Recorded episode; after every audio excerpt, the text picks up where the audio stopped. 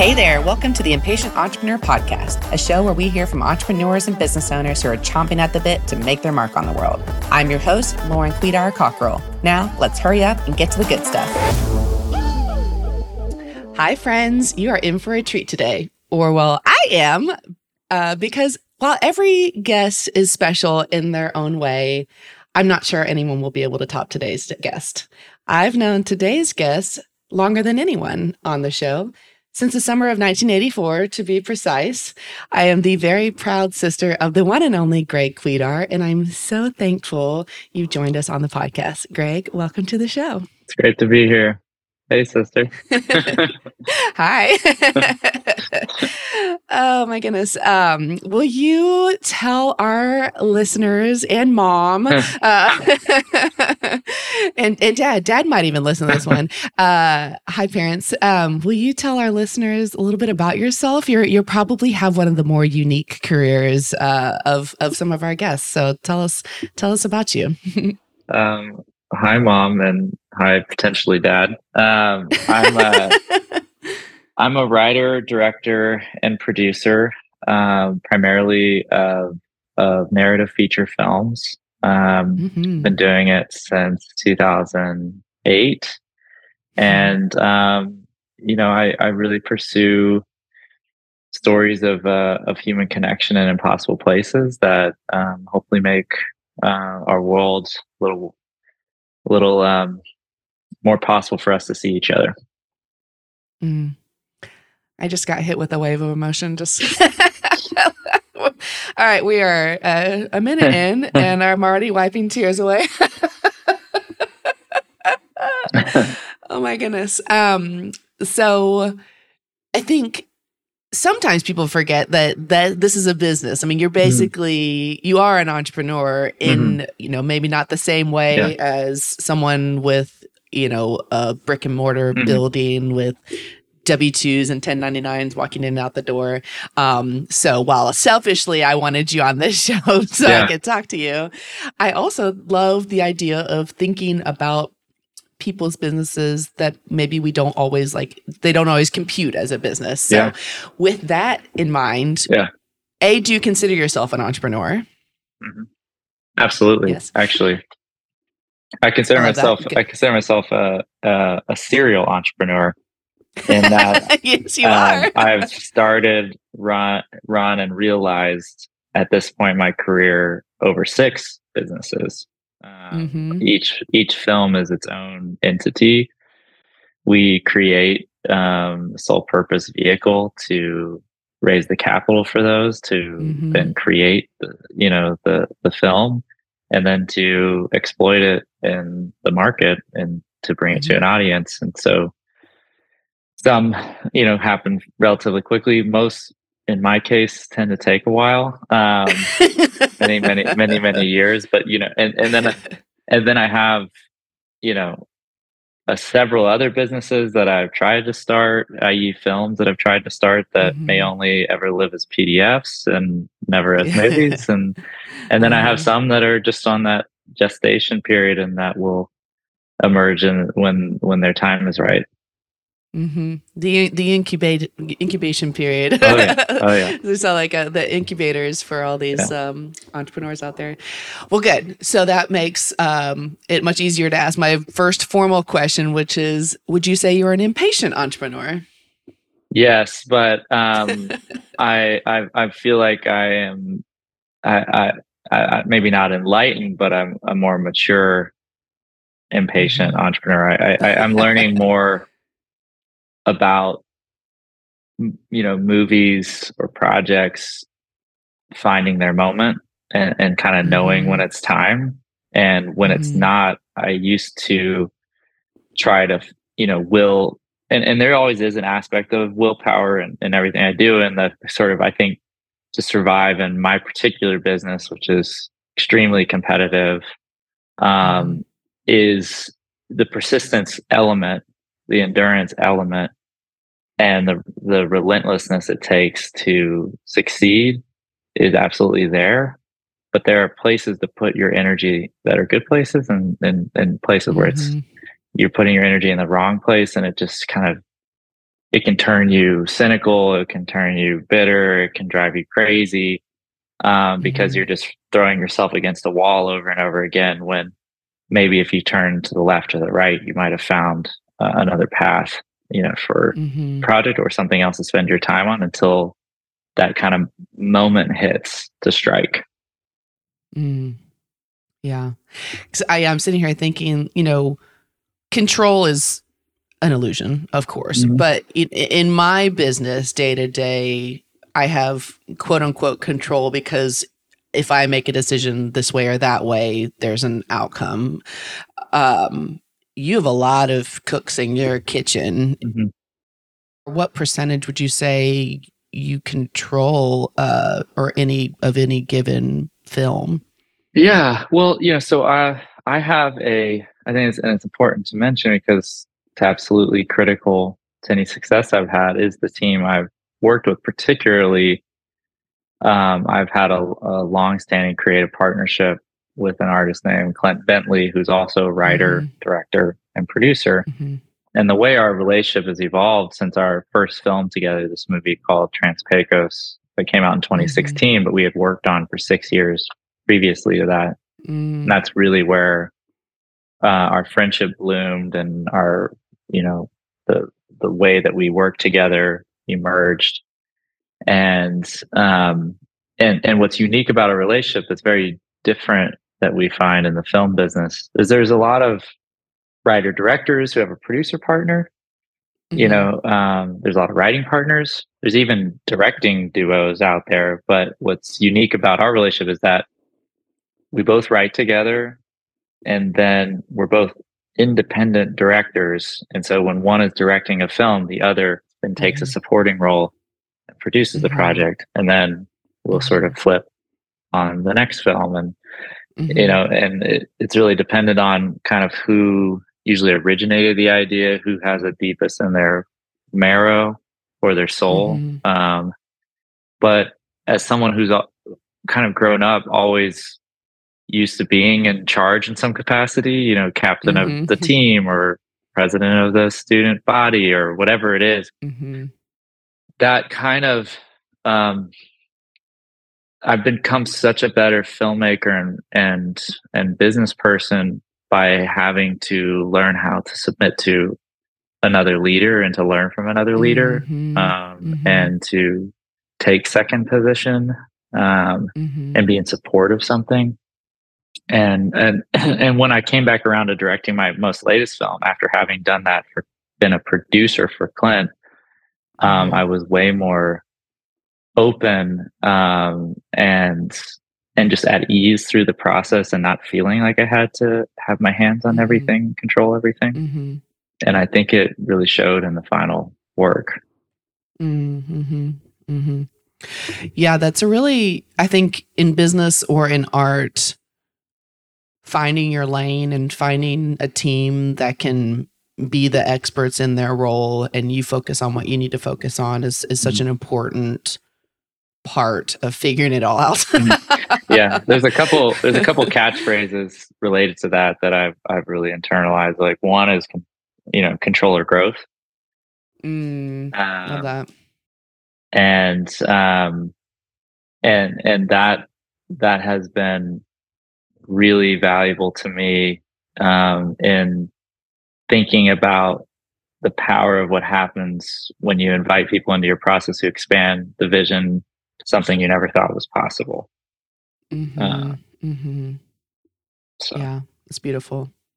I think a lot of people on their journeys can resonate with that on, on yeah. either side. You yeah. know, like you can you can yeah. hold on with an iron fist yeah and that and that you're gonna you'll have a business maybe you'll love that business yeah or or project or whatever.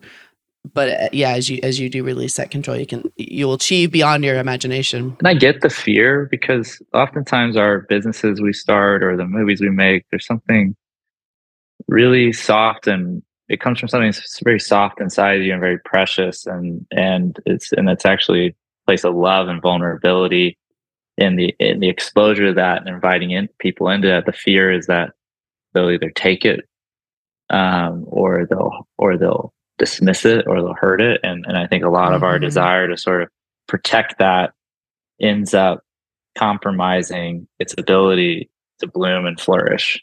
Um, mm-hmm. And uh, mm-hmm.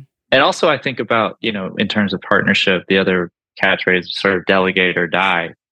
You know, yeah. and, and and and identifying what is the what is the skill you have that is uniquely that you sort of uniquely imprinted on you that is like your special thing that mm-hmm. um that you can do that no one else can and then there's mm-hmm. oftentimes around that in the in in the effort to have that thumbprint on everything in control actually there's so much others that there are either people way better at that gifting than you um, that uh, or you just or or that a lot of people could do and if you delegated that those other tasks and you protected this thing um, or put your time into this thing that's that no one else could do do as well as you on this earth that's like a you know a path to i mm-hmm. think i think big growth in the work mm-hmm. that you mm-hmm. do do you and clint having had this partnership for a long time now do y'all have written rules for engagement for your partnership as far as you know what I say goes here versus here? Uh, or is it all kind of organic and you just trust each other and away yeah. you go? Or I mean, there's always been a period of growing pains. We never, I mean, we we had sort of outlined, um, you know, a vision and a mission that was pretty clear, mm-hmm. and and I think we knew what our particular strengths that we were bringing to the team were that in the sort mm-hmm. of Venn, di- Venn diagram of each other. Um, you know, for that really began in writing, you know, in, in, our early days of writing, like I was someone who was a story generator who um, really thought about also about architecture of like where a film was going and the and the you know the the sort of macro picture and he was a master of you know of people and dialogue and character growth and thematic mm-hmm. resonance and those two fit together so beautifully and i think made our films so much stronger than we would be alone and and you also kind of see that spin into our leadership styles as well uh, mm-hmm. and the producing and directing you know um, and he can be you know like i always like say like you know, he's like a watchmaker, such a tinkerer, mm. and I'll, to work on every little yeah. thing, like over and over. And I'm just like a, someone who's just charging forward, you know, yeah. bring as many people as possible. And uh-huh. that that um, there's times when it's really helpful for us to do just that, to kind of just like bulldoze our way through an obstacle. And then there's mm-hmm. times to like really sit and think and be patient and mm. um and you know calibrates. Hmm. Yeah, I I know. In especially in the business world, partnerships can be tricky, and and and from an yeah. outside view, watching y'all, it's it's always been so beautiful. I know we all have our yeah. moments of yeah. nee, nee, nee. yeah. but um, y'all have certainly seems to have fig- yeah. figured it out. Uh, will you tell our listeners about your most recent film that we just got to see the premiere of? yeah. So um, this is a movie that we've been working on for over seven and a half years uh, called Sing Sing. And it's the story of a theater program inside of a maximum security prison at Sing Sing in New York. It's one of the world's most famous prisons. And it's the story of this um, group of incarcerated actors who um, every six months they try to stage a play inside of Sing Sing. I mean, they've been doing it for over 20 years, but and have done all the classics from Shakespeare to On the Waterfront, A Few Good Men. But mm-hmm. we are we tell the story of one of the only originals that they ever did at Sing Sing in 2005 for two nights only, which was a, a time traveling musical comedy called Breaking the Mummy's Code. and it's this wacky play with pirates and gladiators and the Black Plague and a Hamlet soliloquy and dance numbers and rap numbers. But but at its core, uh, the movie is about a, a, real life friendship between these two men um, who couldn't have been more different or needed di- more different things from the program. Divine G and Divine Eye, who um, through the course of this production, um, you know, become something closer than family um, and mm. and need each other in, in these deep and profound ways and that's uh, that's a little bit about the film. But we shot it. Um, the, the unique aspect of uh, was a couple, there's several unique aspects of how we made the film. Primarily, that outside of a few established actors, including um, the Emmy winner um, Colman Domingo and Academy Award nominee mm-hmm. Paul Raci, the majority of our cast are actually formerly incarcerated people who are graduates of that program who came back and played sort of versions of themselves in the film. Mm-hmm. It is so beautiful. I I got to watch it for the first time holding your newborn daughter last December in your living room, mm-hmm. uh, and just was so moved by it then. Mm-hmm. And it was uh, you maybe had some music, but it was like placeholder music. Yeah. Uh, no no top and tail or anything. Yeah. And just was so proud of you then. But then to get to see it in Toronto with was it 1,500 people? 1,200? Um, uh, sorry, uh, yeah. embellishing. Uh, yeah. never really got a, a firm number on that. 1,200 people. Um, and the with the the score and yeah. all those people watching it for the first time mm-hmm. it, the woman next to me started crying halfway through and then didn't stop I, I was I kept deciding whether I wanted to, uh, you know, do I need to hand her this crumpled napkin that has popcorn juice on it or not? Because uh, she didn't have a Kleenex. Um, and of course, I got swept away and needed it myself. Um, and then, and yeah. then what the credits rolling and everyone, you know, you got your standing ovation, mm-hmm. which according to you and everybody else does not happen at, at TIFF. Um, mm-hmm. You know, four minutes long. And then when the audience realized as the credits roll that the men were playing themselves just you could feel this like wave of emotion mm-hmm. roll off of everybody mm-hmm. and i'm like shaking holding my camera crying mm-hmm. it was just oh man you know definitely a top moment it was so yeah. um it was so cool so yeah. um no let's uh yeah sorry go ahead uh, i was i was just gonna say just to add on to that i mean i've been doing this a long time and and i've been fortunate to have been a part of a few standing ovations, you know, for work that. I've been mm-hmm. involved with. But there was something really cathartic and communal happening in that moment, you know, and I mm-hmm. I mean I certainly the the film plays a role in that, but I think also movies sometimes meet a moment, you know, and mm-hmm. um and I don't know what that is. I think people just desiring something more humane, something that is recognizing that while many of the people in that audience, probably most, have never been incarcerated, I think people, you know, in, the, in light of the last few years from the pandemic through all of the political division, you name it, um, economic trials, like we feel like we're sort of sometimes inside of prisons of our own design, mm-hmm. and and and that we want, we yearn for this freedom, we yearn um, for someone else to recognize our own pain and to reach out and say, "Do you need help?" You know. Mm. And I think the movie unlocked something like in that that that was shared in this in this in this room. Mm-hmm. And then the greatest gift being that we had a lot of our cast who were formerly incarcerated who were playing themselves. They saw that in the credits, and then those people walked out on stage yeah and and and acknowledged to the audience uh, all those things that were being felt and put words to it and it was just magic you know like it was mm-hmm. uh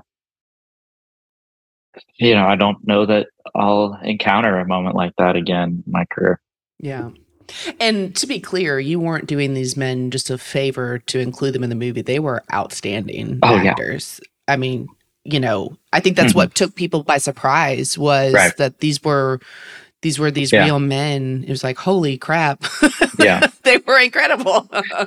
yeah. For a bit of backstory, you know, I uh and and my partner Clint, um part of the reason this took as long as it did to come to life was the work that it took to one find a way to um, tell the story and in in the most honest way and the most inclusive way. But but it, and and the journey to that was um, first by becoming volunteer teachers inside the program. Mm-hmm. You know, and so mm-hmm. we taught acting inside of one of the maximum security prisons that this program RTA works in in New York. Mm-hmm.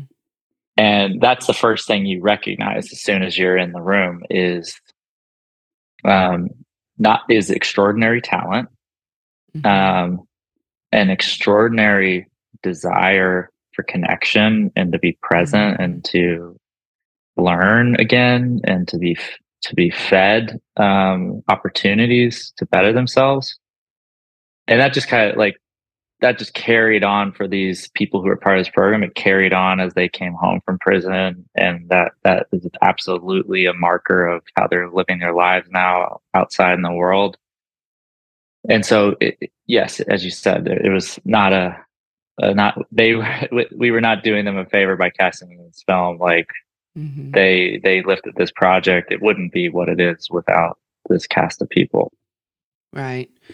Uh, two follow-on questions for that. One remind me of the statistic of those who travel through that program their oh, recidivism yeah. rate compared to those who don't yeah and just for your listeners who don't know recidivism rate recidivism is recidivism is, means uh, a person's likelihood to reoffend and be incarcerated again, usually within like five years of their release from prison. Mm-hmm. In our country, that percentage is over 67% of people will um, come back to prison. People who are serving long bids will come back to prison uh, within five years of their release. Mm-hmm. Um, graduates of RTA, less than 3% ever yeah, go back. Incredible. Yeah. The second the second follow-on question I wanted to ask was I know you and I really don't know all the ins and outs of this one. Um, I know you did something different with how you structured pay around this mm, film. Yeah. Yeah. Um, this could be a whole other podcast. So I'll, I'll be um, I'll be a, a little focused here. But you know, we started on our this is my third film with Clint, and uh, on our first film, we did it very traditionally. Uh, the financial structure was very traditional to how other independent films are made around the country, um, which means, you know, you, the producers essentially have the budget of a film and they go out and independently negotiate with everybody on the movie, from the movie stars to the crew and so on. And, you know, it's all kept very confidential uh, you know, only the star and the producers will know their pay and their and, and the star's agents. And, you know, that extends all the way through a movie. And what I've found, you know, because I was a former accounting major before filmmaker. And when I came into the business, another long story. When I yeah. came into the business, um, one of the things I first realized was just the lack of transparency mm-hmm. uh, and and the amount of waste. You know, like not much really showing up on the screen, and what was, you know, this idea that like every artist is sort of in their own silo, and because they are, and they don't know, you know, the the full structure of how the movie is operating, it sort of just creates a culture of distrust. And mm-hmm and but it's also so baked. It's like everyone, all, lawyers, anyone, investors, anyone you work with in the business, agents, sort of just get told this is how it's done. Um, and so on our first film, we largely followed that approach, and you know, it led to a budget that was, you know, around seven hundred thousand, which isn't still very low budget. Um, and the movie comes out was very much an indie success story, won a lot of awards, was reviewed really well, but our investors never made their money back fully. Um, and we were we we started asking these questions of like, can we lower the risk for investors? But then we were also looking at at the, all of our artists and we're like, can we repair some of this scorched earth? Can we make it a healthier place to work and, and a more transparent one? We came up with this model essentially that we did on our last film, Jockey, and then really scaled up to Sing Sing ba- built on parity. Um, and so the idea is that everyone on our film, from the star all the way through myself and as a director, all the way through our crew, our production assistants, and entry level positions, all the way through post production, the, the, composers, the editors, we all earn the same rate. Mm. And uh, and the only variable of someone being paid more or less is just time. We're still mm. saying we're saying everyone sort of intrinsically has the same value on our movies. Mm-hmm. And what that does is it creates a culture where the best ideas can kind of come forward and be heard. Mm-hmm. Um, you know that because it's not built on these sort of big stratified hierarchies that our, our business sort of has operated on for so long and then we also collectively share ownership with the entire cast and crew mm-hmm. and so it allows our budgets to be far lower than how they are because all the inflation that happens when everyone's in their own silos and negotiating mm-hmm. for their own mm-hmm. rates it just drives personnel costs so high so we cap those by everyone being on the same rate but mm-hmm. then in turn make them more fair um, for the people involved and they have lifelong ownership stakes in our projects and so it's allowed mm-hmm. budgets to become lower but also have a real chance to really work in the marketplace and our last two films jockey previous and now sing sing have have already you know immediately at the point of sale turn really big profits for That's everybody awesome. involved um, and those and then that ownership is there for life mm-hmm. I love that. And, and interestingly, I'm reading uh, a book right now. Um, it's from the Scaling Up ecosystem called Compensation. And mm-hmm. I was just reading a part about, you know, if you have an organization that thrives on competition, like, you know, um, like sales or something like that, then then pay discrepancy is almost encouraged because they're mm-hmm. competing to drive the project forward. Mm-hmm. But if you need collaboration to be successful, mm-hmm. then actually discrepancy hurt hurts you just like you're saying so if you need people to work together there needs to be a lot of equity and parity um, so I, it's hmm. interesting mm. to have, have you i've come to that conclusion on your wow. own but I just that's a really powerful framing device yeah i'll have to yeah. read more about that that's amazing i'll share i'll share it with you yeah, no, I, yeah. Am thinking doing a lot you know um, really the the point of the book is uh, to be very creative in how you think about compensation and that money mm-hmm. is not mm-hmm. yeah, obviously we all need to be paid fairly to mm-hmm. have a living wage and take care of our families and all that but beyond that there is a tipping point at which more money doesn't yield the result you think it will that it's mm-hmm. it's really about that connection about that that goal and everything so anyway um mm-hmm. side note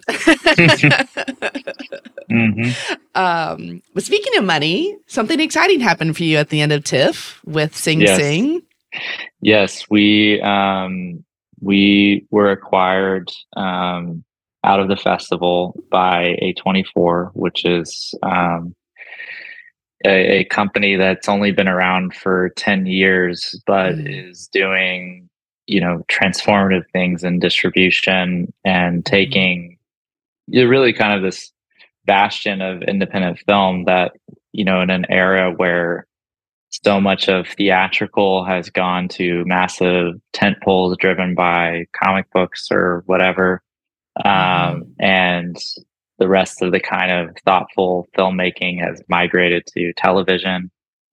They um, have found a way to bring people to theaters to see, you know, thought provoking, um, oftentimes dramatic uh, movies that that you know mm-hmm. normally you know have been over the last decade or so have been failing at the box office. Mm-hmm. They found a way to mm-hmm. really succeed, and so they um, they really fell for our movie and uh, and it's going to be a very big priority for the company next year uh, when they release it and um, i couldn't have more faith in a in a team that's going to care for the film with the same sort of sensitivity and love with which we made it it's pretty rare mm-hmm. in the mm-hmm. distribution game a lot of distribution experiences i've had are pretty transactional you know someone mm-hmm. kind of acquires the movie and then they're like, you know, take from here, kid. You know, yeah. Um, and uh, don't worry your pretty little head about that. yeah, and you're like, well, you know, I, I, I feel like the filmmakers understand their movies better than anyone else. And, you know, mm-hmm. yes, we're not marketers by trade or distribution experts, but mm-hmm. um, I think successful campaigns really uh, listen to the artist's intentions and really try to translate that into those new mediums and outlets. Mm-hmm. Yeah. Well, congratulations! I'm very proud of you. Thanks. And I know Thanks. there are lots of people. There are lots of um, uh, potential suitors in the premiere yes, that night. It was, uh, and, yeah. it was a competitive situation, which is, uh, you know, it's a it's a rare position to be in when you have uh, multiple bidders trying to mm-hmm. Take your movie out to the world, and you know, we definitely didn't take it for granted at all. Mm-hmm. And um, and while A24 won the day, um, you know, still a lot of love and respect for, you know, the ones that put their hat in the ring. Yeah. Yeah. It's nice. So how do you how do you find y'all's ideas? You know, what how do you find mm. what you're gonna work on or decide to work on? Yeah. I mean, I wish uh it was an exact science. Um well then it wouldn't be art. exactly. You know, there but um I think for us, it starts with the world. You know, it's a mm-hmm. world that um, we want to slip behind the curtain of. And oftentimes, it's a world you think you understand, you know, that, you know, you think you understand prison um, mm-hmm. based on the films that have been done in the can in the past. But where all those movies went in through the front door, we try to come in through a cellar door or a side mm-hmm. window and present uh, a side of it and potentially a deeper truth than anyone's ever seen. And part of that process is just bringing almost like a journalistic approach to that world, where what we like to say is we tell stories from the dirt up, and mm. we get we're very interested in place and then the people that inhabit it, and we care a lot about those characters. And like we like to say, we're sort of community based filmmakers, and that's speaking of that like transactional relationships with distribution a lot of movies are transactional relationships with the settings that they operate in and we try and create like a true exchange in those places and and and and then from that um, from holding these sort of characters in worlds sacred um, the thing we're not very sacred about is the story itself and it could be it's the thing we're least precious about and oftentimes try on a lot of stories to try to find the right vehicle through that world. But we like to say, what is the arrow shot, you know, through a world that that becomes the the narrative drive. Um, and then the other thing that when we're looking at like what's a, what's something to step into is again these projects take so long oftentimes i'm really driven by and it's oftentimes a sense of when you're engaging with a project or world, will you have more questions at the end than you began with? You know, mm. do you just get that feeling about it?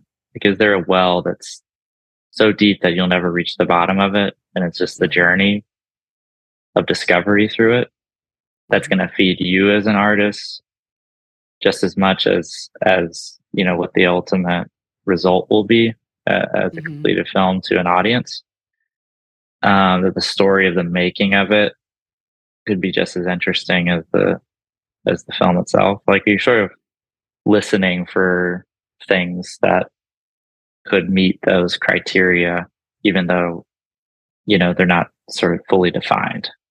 Mm-hmm. Okay. Yeah. And are you able to share anything that you're working on right now? Uh let's see. Um, yeah, yeah. There's a couple things. Uh, one for for my partner Clint, we we adapted a um, a novel by this author Denis Johnson, who um, you know is a National Book Award winner, a Pulitzer Prize finalist, and um, it's a beautiful book about logging in the early 1900s. But really, it's a story of um, of this itinerant worker and his and his small family in the woods. They built this cabin, and um, he keeps going back and forth from the cut, you know, chopping down these old growth forests. And on one such trip back, there's a great fire that's come through the valley, and his wife and daughter die in the fire. Mm. and his method of grieving is to rebuild their uh, their family home uh, log by log. And as soon as he finishes, um, he's visited by the ghost of his wife, who says, "Like this is what happened to me, but actually our daughter lives." Mm-hmm. And um, and there's all these rumors that have been going around of like a kid who's out in the woods that's being raised that's been raised by wolves mm. and um and so the movie's about trying to find his daughter. Oh wow. Um, and uh, it's a beautiful piece. Um, we're supposed to shoot next spring and and then uh, for something completely different. Again this gives you a sense of like worlds. Um there's a movie um that we've been working on for a while that's uh, about a secret government program that actually exists that when uh, you know we're flying over a country we're not supposed to be flying over north korea syria iran venezuela in the case of our story and the plane goes down and you have to get your pilot out and everything fails diplomacy bribery our special forces can't get there.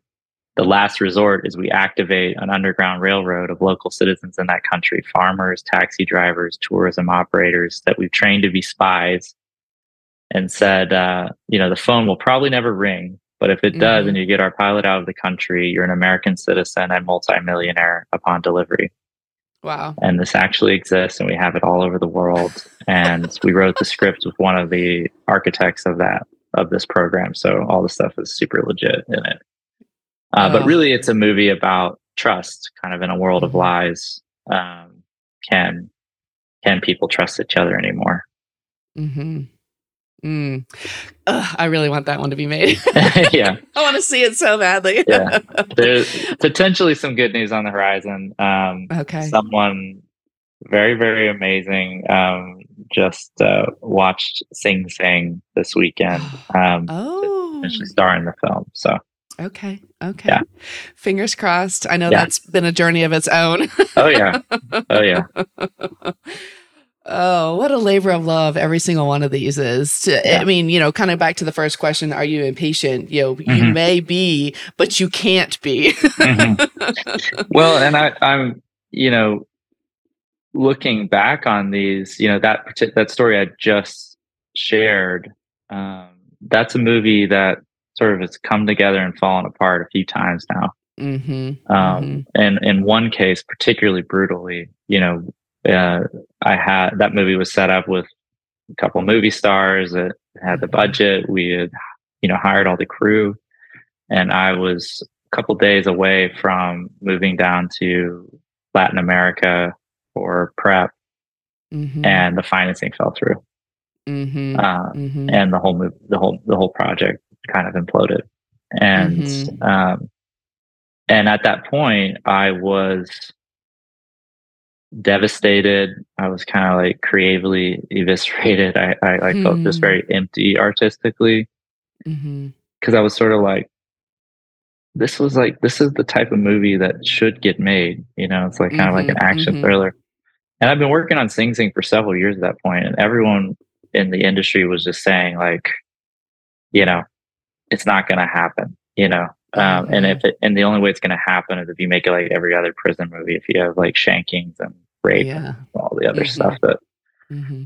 um, you know has come to sort of drive a lot of stereotypes of prisoners. And I almost sort of made this movie that I just told about, and when it imploded, this big realization emerged of like, this was the one that everyone told me I should be making, and even mm. still, it's hard and impossible. Mm-hmm. Um, mm-hmm. And I was trying to kind of come back to life again and think about what to do next. And I realized, and you know, I've been asking that question of what should I do next for so long, mm-hmm. and I mm-hmm. needed to ask a new question. And the new question was, if I could only make one more film, what would it be? And at that oh. moment, it was crystal clear that it was Sing Sing. Like that was the one that mm-hmm. was always in my heart to do. Mm-hmm. And uh, and so then that sort of showed the time for Sing Sing, but I needed to kind of go through those trials um, mm-hmm. and sort of face that. You know, I, I might if I made Sing Sing too early, I might have conceded and made it more like every other prison film. Mm-hmm. But by trying to make something in the system and seeing it not work, and realizing like my instincts you know are what they are and if it's impossible to make either like make the one that's inside you uh, right and uh and i think now coming back to the the more this sort of more conventional but hopefully really special actiony movie mm-hmm. I, I really just feel completely at ease to just make it on my own terms and to and to trust my instincts and mm-hmm. not not really listen to those voices that are you know trying to bend it towards the traditional and to let it be uniquely me shoulding all over you. yeah, exactly.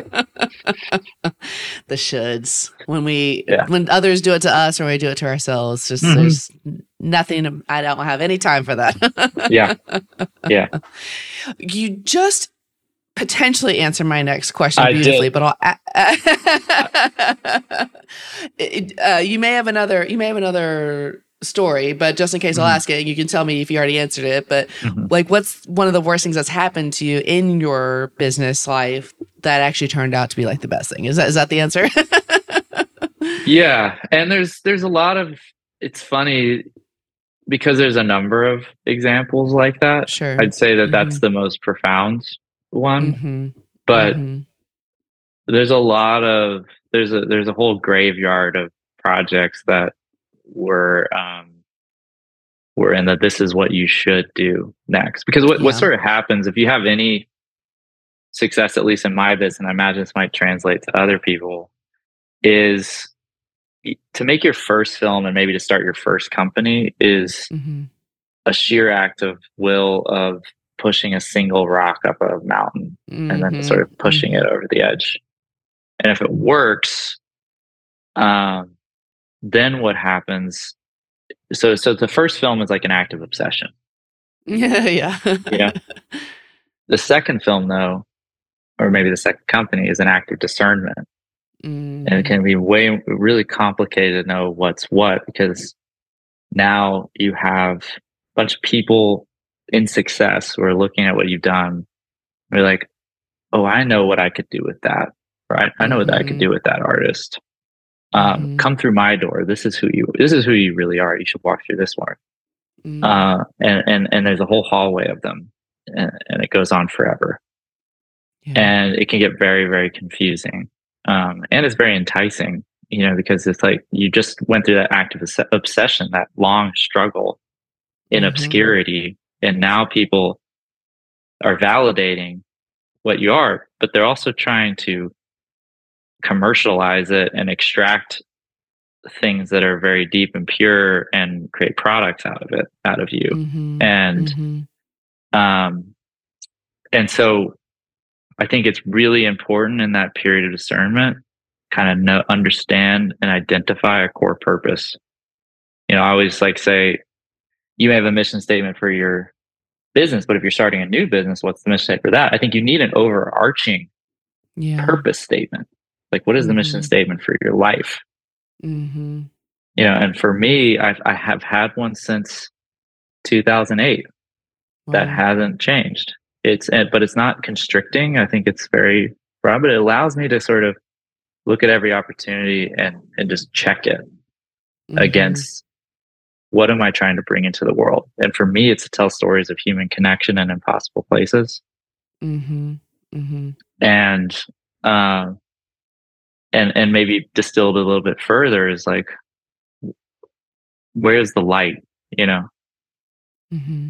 pursuing things like not being shy of telling stories in darkness and about really tough worlds but are you bringing light into the world with your work? Right right.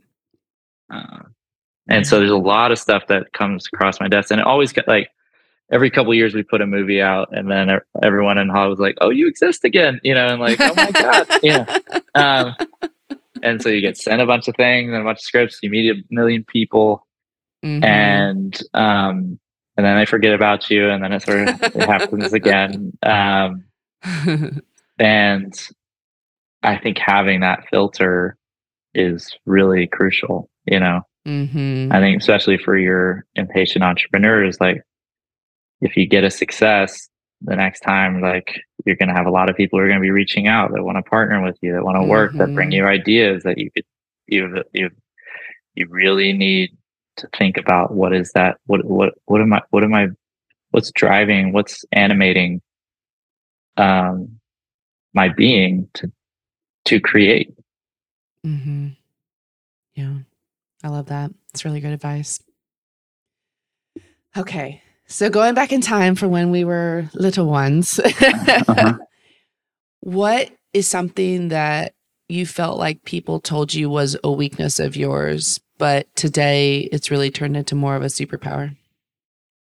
Um, well, um, that kind of uh, relentless persistence, you know, some might say like a fixation on things, but I laugh too because I have a 16 year old son who embodies some of these traits that can mm-hmm. drive me a little crazy. Um, and but then you see the strength though because it's been said and there, there's this I don't know who it's attributed to, but about Hollywood is that you know the ones who make it are the ones who last. You know, mm, yeah. It is a game of attrition, and um, and it crushes you it and it's oftentimes not fair and mm-hmm. there's there's people who don't have the best intentions and it's mm-hmm. hard to know who's real and who's not what's real what project is real and what project is not and what that can create inside of people is um is it can breed cynicism you know mm-hmm. and turn you bitter and mm-hmm. uh, I think that's the thing that you have to fight the most is to protect that that childlike love for it, you mm-hmm. know. And so I'm constantly balancing uh, that competitive drive, you know. Mm-hmm. Maybe put mm-hmm. maybe put that put that further define my the persistence thing I'm a very competitive person. Um, sometimes to a fault, and sometimes making competitions out of things that should not be competition. that, that, that, could, uh. you know, that you could just. And and, and I look, I, I have some friends who don't have that drive, you know, mm-hmm. and have built this really beautiful life of like not being the striver achievers that need to conquer everything in their path mm-hmm. and are just like we have our house we have our family we have our paychecks mm-hmm. we have mm-hmm. lives outside of work that are yeah how very that, european that, of that, that, that, a lot of meaning comes from and I, I don't i just sometimes I, I really think about it a lot i'm like it's beautiful you know mm-hmm. a- acknowledging the beauty of that and even like in the entre- in, if you think about it from an entrepreneur standpoint um you know what the way way i the way i don't i, I think it is in me. And i i can't get that this drive is part of who i am and right.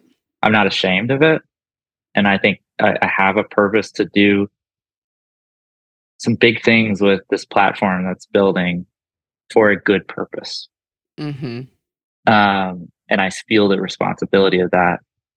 But what I try to take from that other path, you know, that mm-hmm. that is is to see its um, see its purpose too, and mm-hmm. and how what can we learn from the people who aren't the conquerors, you know, and and I think it's about process, you know, um, mm-hmm. versus results. Mm, yep. There's this quote from uh, Zen and the Art of Motorcycle Maintenance. Actually, I read it like right after college when people read that book, you know, and yeah. that sort of existential 20s moment.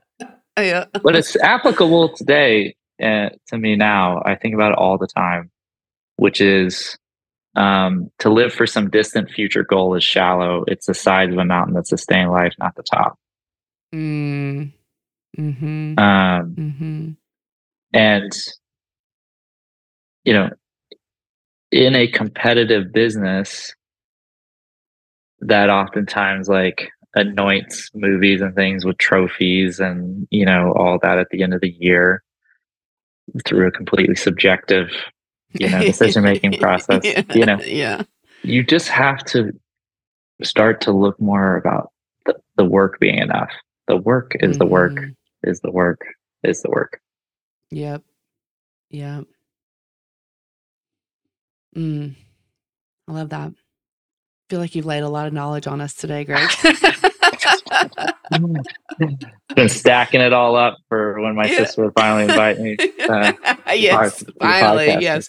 My first pulling it all out of the bag yeah, I know. I selfishly, I feel like I could do a whole season just interviewing you. Oh well, you've given us a lot to think about today. Certainly. Do you have any other particular advice that you feel like someone could do right now today to make their lives or businesses or projects or dreams stronger and better? Mhm. Sure, I would say don't keep it at arm's length. You know, Mm, um, probably most people who are listening have a day job. You know, and this Mhm, is some big dream of theirs. You know, to finally step out on their own and to make something. You know, mm, at least I deal with that a lot over the mhm, is of the people that I advise and mentor who are you know have these dreams of being filmmakers or writers mhm, or mhm. directors. And um and I, I always just say well pick a start date Mm, to mhm, make your film mhm, yeah. it's not sometime in the future it's not next spring maybe it's not you know, Mhm, at some point in 2026 you know mhm. it's may 3rd Yep. 24 Yep. and because what it what it starts to create is this authentic sense of urgency um, Mhm, and also what it starts to people want to be a part of a train that's leaving the station when you're saying Sure. you know will you maybe do something with me in the future to i'm doing something do you want to come with me mm-hmm Yeah. Big difference. big difference Yeah. When I was starting my company, I was working with a coach and I was, had a had a baby at the same time, and so I was just sort of coming out of this fog in the early part of 2018, working with her and getting my business kind of going, and and I was working on my website, and she said on March 24th or whatever day it was, you're going to launch it, and you're going to tell everyone that you've done what you've done. Like that was my assignment was mm-hmm. picking a date and doing it, and you know I I'm not sure what would have happened if I hadn't had someone Mhm. saying, This is the date, this is day dot, this is when it's happening. And you have to pull back the curtain and be like, whatever it looks like, doesn't matter, but you have Yeah. to go. And I think that's great advice. You know, just Mm. just just go. just go oh gosh. Well, uh, so wrapping up, um, where can I'll, I'll put all this in the show notes as well, but where can people find you online? Where can they watch your movies? What's uh how can people connect with you? Um, I have a website, gregkwedar.com, and that just lists that you can read a little bit about the different movies that Mhm. that I've been a part of, and um, and then figure out how to watch them. um, I, I was just trying to think, does it actually like link you to like where to watch them? No, but I think we all have Google, and and we can really I use IMDb for things Yeah. like that. Yeah. or justwatch.com is something I use um, Hmm. for movie titles that I'm trying to figure out where is it streaming or do I need to rent this? And Mhm. that's really good for that. Okay, good to know. Good to know. Cool. Well, and hopefully, Sing Sing will be coming to a theater near you. Yes, I hope so too. Well, I love you very much. Yeah, Thank I you love for you coming too. on today. It was a joy.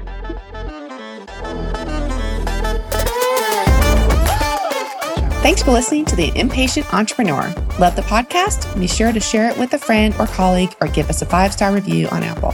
You can also chat with us on Instagram or Facebook at The Impatient Entrepreneur Pod.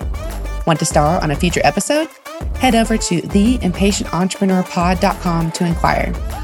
Thank you to the team at Kwedar & Co. for believing in me and bringing this podcast to life. And thank you to Carson Childers for mixing and editing this episode. Can't wait to see you next time.